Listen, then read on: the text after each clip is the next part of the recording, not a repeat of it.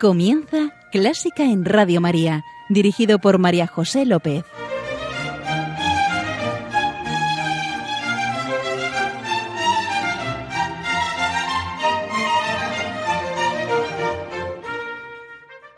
La música puede dar nombre a lo innombrable y comunicar lo desconocido. Esto lo dijo Leonard Bernstein. Bienvenidos, bienvenidísimos, queridos oyentes, a Clásica en Radio María, la música divina. Encomiendo este programa a la Virgen y va por ti, Señora.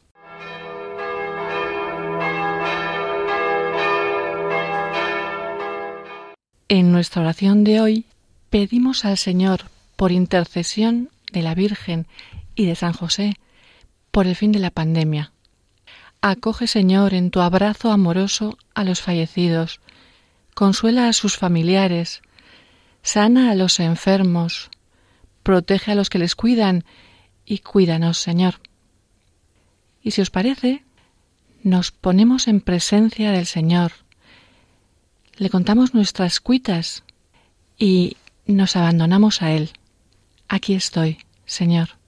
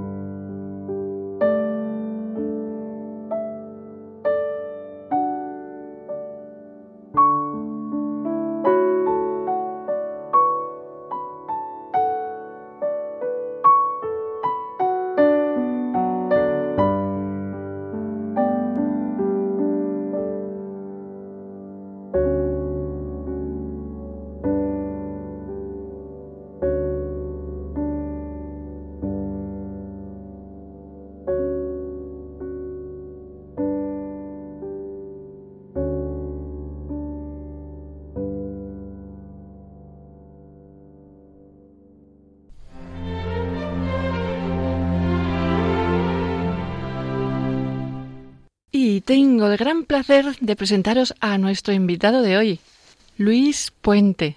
Luis es arquitecto, es músico y es pintor. Y padre, hola Luis. Hola, buenas noches. Luis, tantas cosas, eres un renacentista. Pues mira, la palabra renacentista no me no creo que vaya mucho conmigo. Me veo más un buscador de la belleza. Los renacentistas serán un poquito egocéntricos. Seguro que yo algo soy, pero intento no serlo.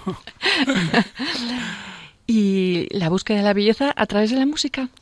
Sí, en parte sí, y a través de pues de los dones que Dios me ha dado, que es una sensibilidad especial para el arte, para la pintura, para la sí, para la pintura, la música, la arquitectura. ¿Y, y cómo, cómo entraste en la música? Que bueno, de eso va nuestro programa. Pues a ver, eh, Habrá un componente genético, sin duda. Mi abuelo tocaba el clarinete. Ah. mi madre canta muy bien. A eh, mi padre le encanta la música.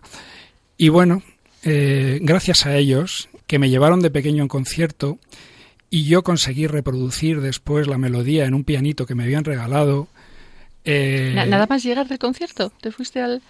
Pues yo creo que nada más llegar o al día siguiente, eh, era un concierto de músicos de la Orquesta de Músicos Valencianos. A mí el himno de Valencia me encantó, me sobrecogió y al día siguiente lo estaba tocando. Y nuestra vecina que nos había invitado al concierto y que era valenciana, lo escuchó y dijo, este niño hay que apuntarle al conservatorio. Y ahí empezó todo. Qué bueno. ahí empezó todo y, y ¿cómo va a empezar nuestro programa? Pues mira, nuestro programa va a empezar remontándonos muy, muy, muy, muy antiguo, porque he querido empezar con algo de canto gregoriano. Y he querido empezar ahí, pues, porque es el inicio, es el inicio de la oración, es el inicio de la música. Canto gregoriano, sí, el inicio, pero por algo más. ¿Te toca especialmente? Pues sí, mira, el canto gregoriano tiene una componente de ternura que para mí es fundamental en todo, ¿no? Para mí es un descubrimiento de la encarnación de, Jesús, porque procede del canto sinagogal judío, eh, de la oración de los salmos que recitaban los judíos en las sinagogas y que todavía hoy se puede escuchar. Y cuando lo escuchamos, escuchamos cierta dureza, ¿no? En el canto, en las expresiones, en los giros. Eh, pero ¿qué sucede? Que cuando entra Jesús, aparecen los cristianos, ¿no? Y aparece la ternura de Jesús. Y ese canto sinagogal judío, que es el, el origen del canto gregoriano, se convierte en otra cosa, se convierte en la expresión de la ternura de Jesús encarnado, ¿no? En ese canto llano, en ese canto al unísono, en ese canto dulce, en ese canto sin estridencias, que representa la unidad de un pueblo que reza y que ora a su Dios.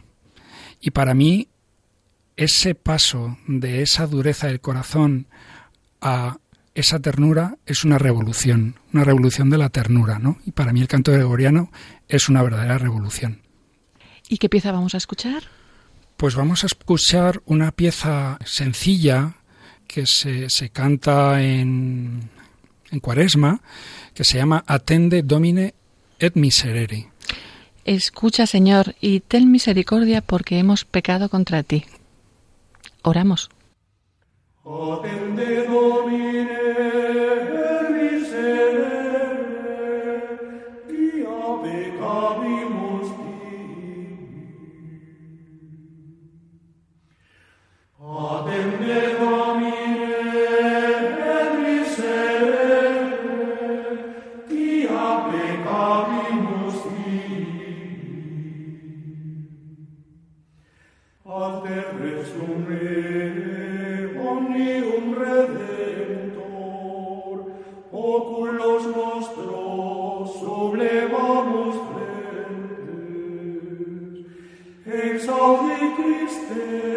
supplican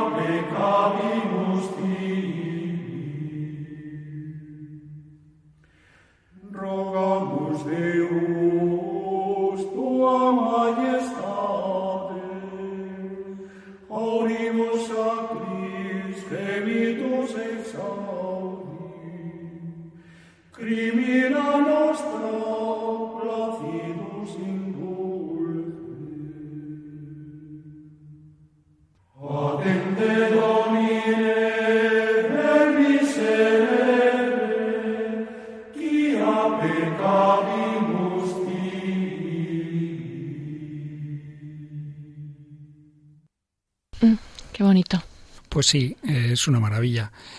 Y quería comentarte, esto es un patrimonio de los católicos, es la música oficial de la Iglesia Católica. Y yo creo que tenemos una responsabilidad de volver a, mirar el canto gregoriano, de volver a las fuentes y mirar desde allí hacia el futuro y hacer una renovación también de la música a través de aquí. No sé cómo, eh, tendrán que participar los compositores, músicos, intelectuales de primera línea, pero yo creo que, es necesario. Bueno, ahí te veo. Ojalá. ¿Y, ¿Y, hablabas de futuro o cómo seguimos? La siguiente pieza da un salto en el tiempo grandísimo, siglo XVIII, XIX. Es una pieza de Johann Strauss, hijo, y es el Perpetuum mobile. Y es una pieza que la he traído porque... Perdona, perpetuo movimiento. Perpetuo movimiento. O sea, que no tiene fin. No tiene fin. Es una pieza sin solución de continuidad que se puede extender con la misma melodía eternamente. Mm. Yo la he traído porque es una pieza que a mí de pequeñito, no tan pequeñito, cuando iba al cine, me producía asombro. Era una pieza que parte de ella salía en, en el famoso Movie Record y a mí me encantaba. Me producía Mm, disfrutaba con ella tanto como la película.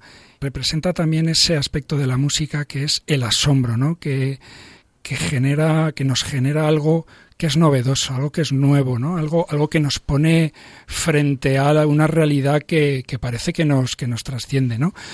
Y, a mí esta pieza, pues de siempre me ha encantado. Luego ya cuando fui un poquito mayor, quise saber quién la había compuesto, pues me enteré del autor y bueno, se ha quedado para mí como una pieza mía de, referencia. Puede ser superficial, pero en mí producía tan, tan asombro, pues que la he querido traer. Y seguro que la conoces, querido oyente. Vamos a disfrutarla.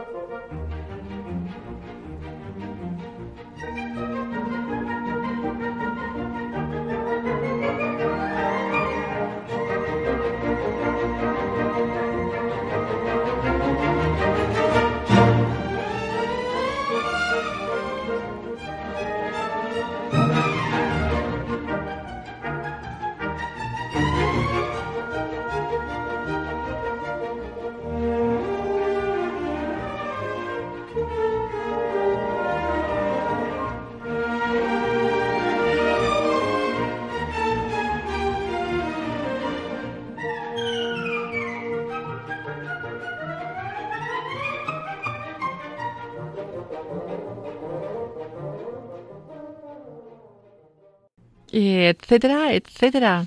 Ahora ya sabes por qué es Perpetuum mobile, ¿verdad, querido oyente? sí. De Johann Strauss.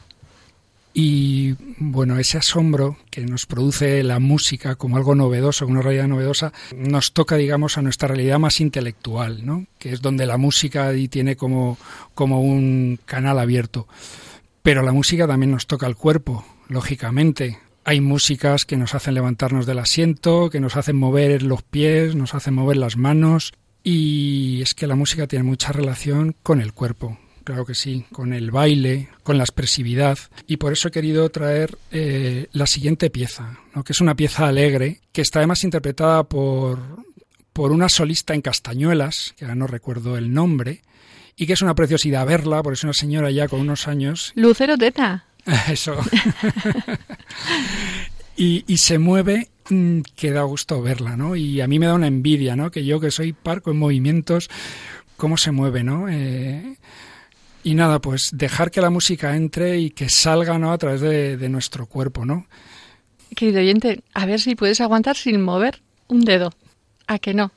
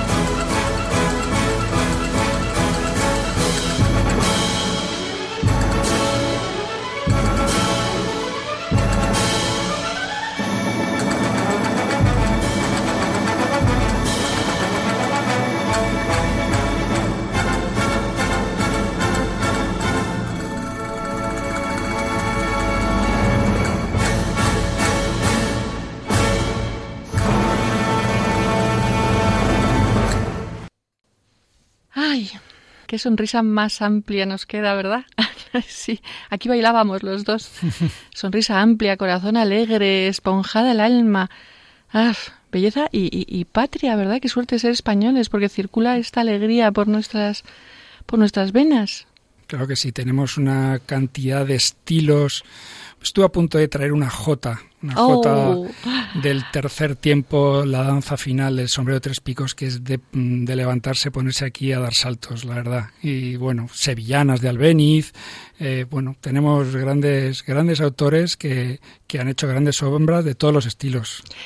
Luis, la conocemos todos, pero no hemos dicho qué obra era. Lo que ha sonado es el intermedio de la boda de Luis Alonso de Jerónimo Jiménez, que es una zarzuela eh, de un autor español y uno de los movimientos pues más conocidos y más alegres, más aplaudidos de la zarzuela que tenemos. ¿Vamos a seguir bailando? Pues ahora no. Ah.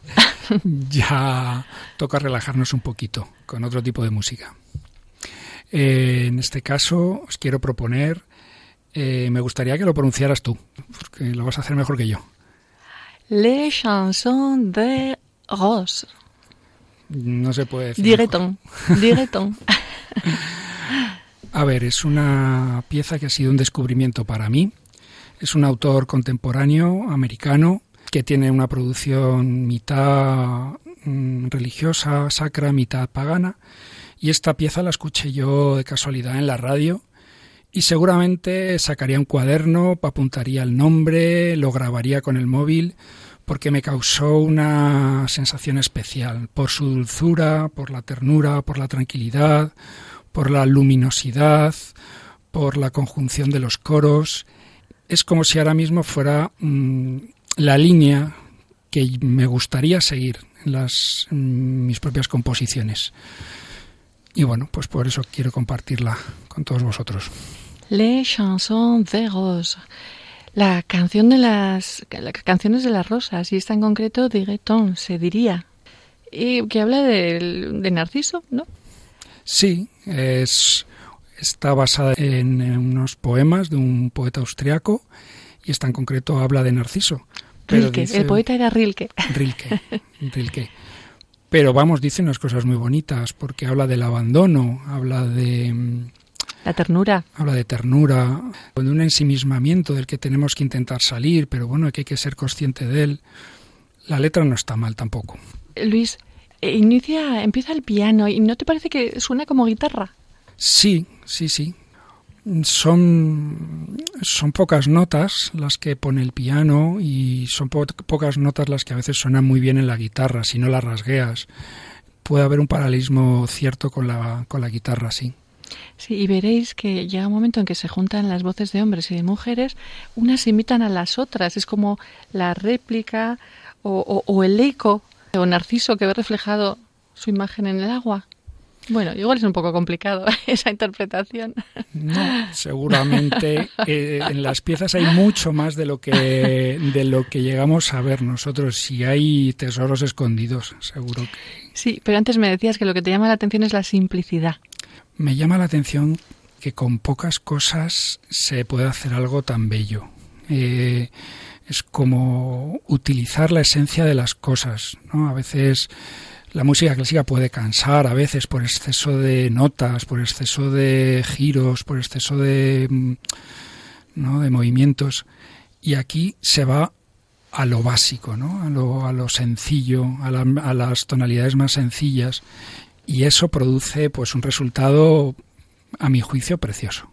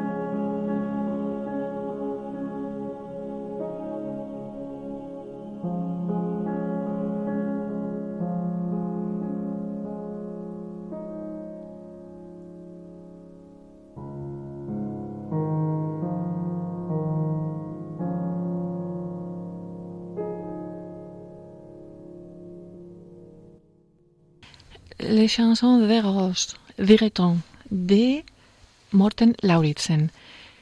Preciosa, ¿verdad?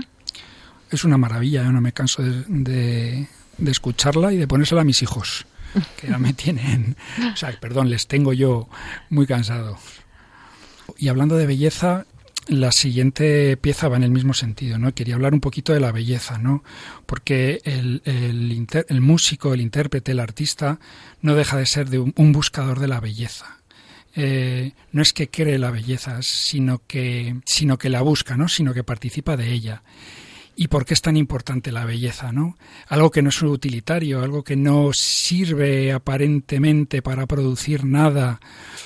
¿Por qué? O sea, es importantísimo, ¿no? Eh, buscar lo bello, ¿no? Eh, porque nos remite a lo bueno y porque necesitamos, simplificando mucho, a ver, necesitamos esperanza, ¿no?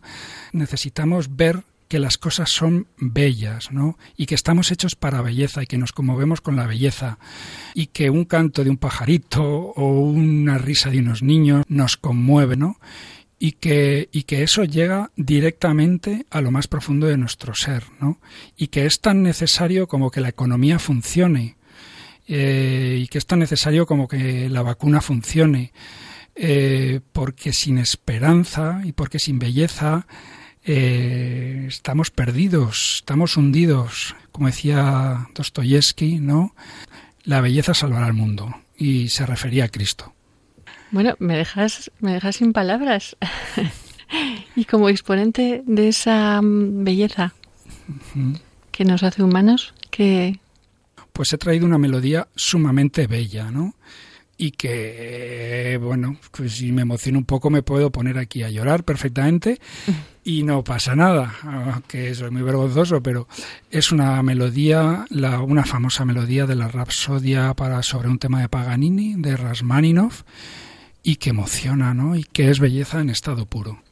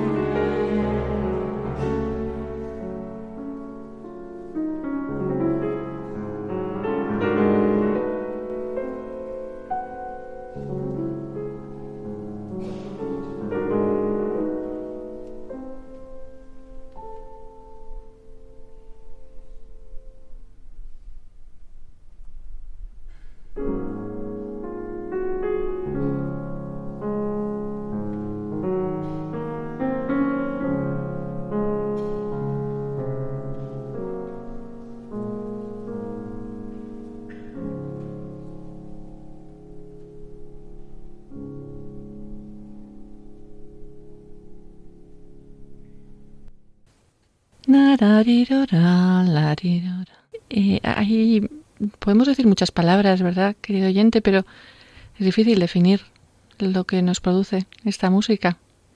Era el número 18 de la Rapsodia sobre un tema de Paganini de Sergei Rachmaninoff. Y bueno, eh, quería también eh, traer otra música, otra música que se interpreta con la alegría y con la vida. Eh, no he podido traer una grabación que yo mismo hice en un patio de un colegio y que, y que me fascinó, y que es la alegría que se percibe en un patio de colegio con todos los niños jugando. He tenido que rescatar una de, un, de internet, de una base de datos, pero es muy parecida a la que yo grabé. Y para mí es una música sublime, ¿no? Porque, porque nos habla de esperanza, nos habla de la belleza, nos habla de la alegría, nos habla de la inocencia, nos habla de la pureza y, bueno, nos habla de, música. Y nada más, y nada menos.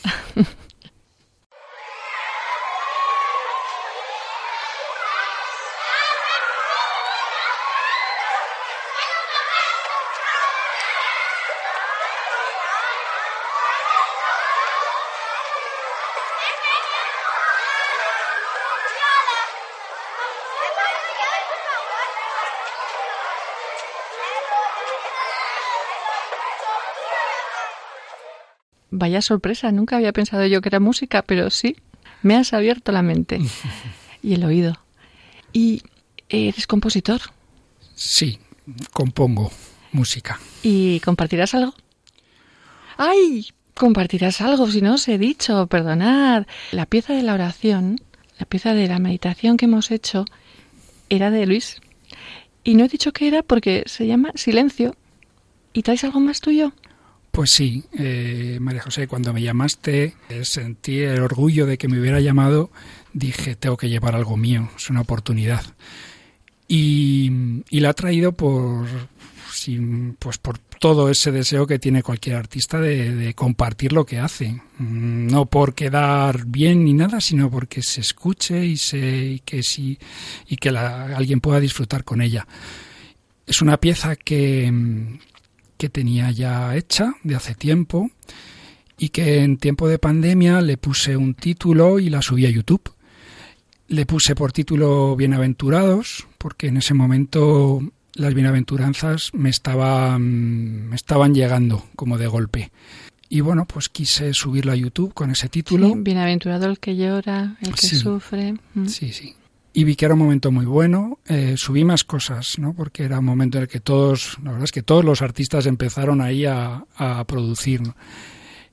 Pero yo quería producir cosas, crear, perdón, crear cosas tranquilas. Y bueno, pues allí que, que subí esta pieza y que en concreto a mi hija le encanta para dormir. Esta y otra.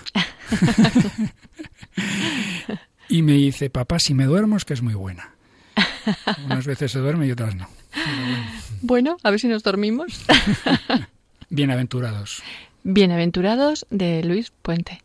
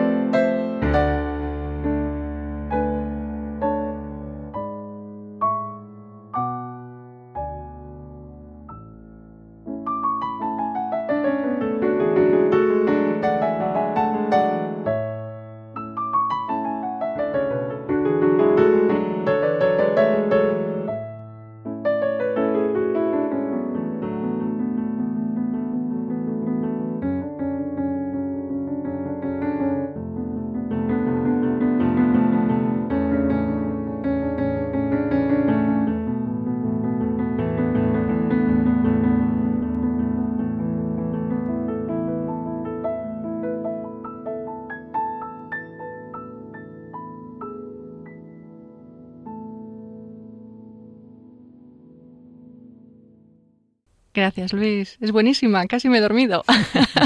Yo también. Ahora ya no tendremos oyentes. y para despertarnos un poquito, vamos a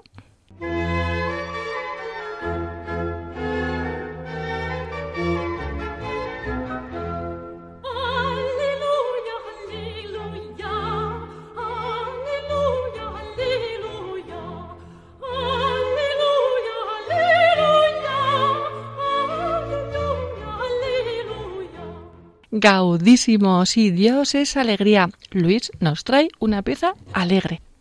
Pues la Oda a la Alegría. Ajá. la, Oda a la Alegría y que es la última pieza que, que cierra, digamos, mi, mi, propuesta y que empieza con un volver al inicio, porque empieza con un coro que recuerda mucho también a los coros gregorianos y que es una pieza que, que yo creo que tiene por lo que es, por lo que representa y por lo que dice, que te ahora tiene mucha actualidad, ¿no? Porque yo cuando leía el, la letra, pues es que me sorprendía, ¿no? Y cuando escuchaba, eh, pues eso, hermanos, sobre la bóveda estrellada tiene que habitar un padre amoroso, tiene que habitar un padre amoroso, lo repite muchas veces. Y luego dice, abrazaos, abrazaos, ahora que no podemos abrazarnos un beso para el mundo entero, ahora que no podemos besarnos, ¿no? Y luego repite, alegría, hermosa chispa divina, ¿no? Digo yo, es que esto parece que está escrito para, para ahora. Hablábamos de, de ese hermanos, ¿no? Que, que no es esa fraternidad a veces que la disfrazamos con un montón de, de cosas y que no sabemos muy bien lo que es, ¿no? La Oda a la Alegría dice hermanos, ¿no? Y, y es que es verdad, y es que necesitamos ser hermanos, ¿no? necesitamos tener, sentir que tenemos un, un, único Padre, ¿no? Un Padre amoroso, ¿no? Y, y, luego expresado de esa manera, ¿no? Que lo hace Beethoven, que es que, que quien, no se pone aquí a, a llorar, ¿no? A, a, moco tendido, yo por lo menos sí. Y bueno, pues la he querido traer por, por, por eso. ¿Cantamos? Pues de eso, de eso se trata, de cantar juntos.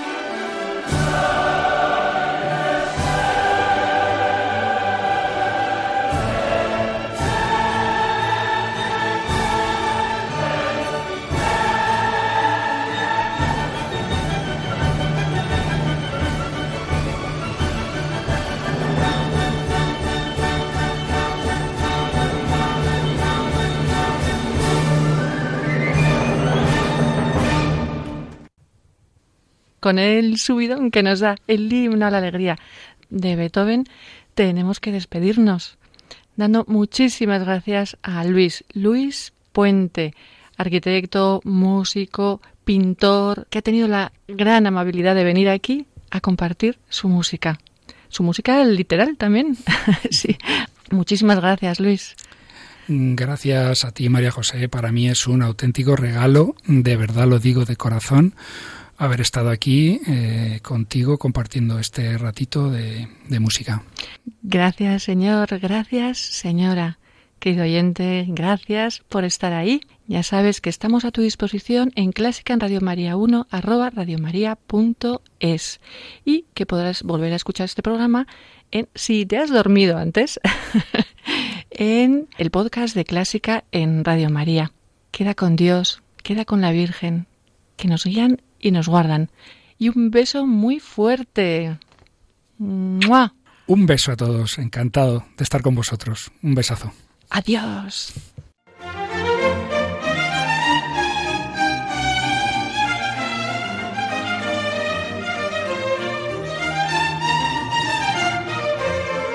Han escuchado Clásica en Radio María, un programa dirigido por María José López.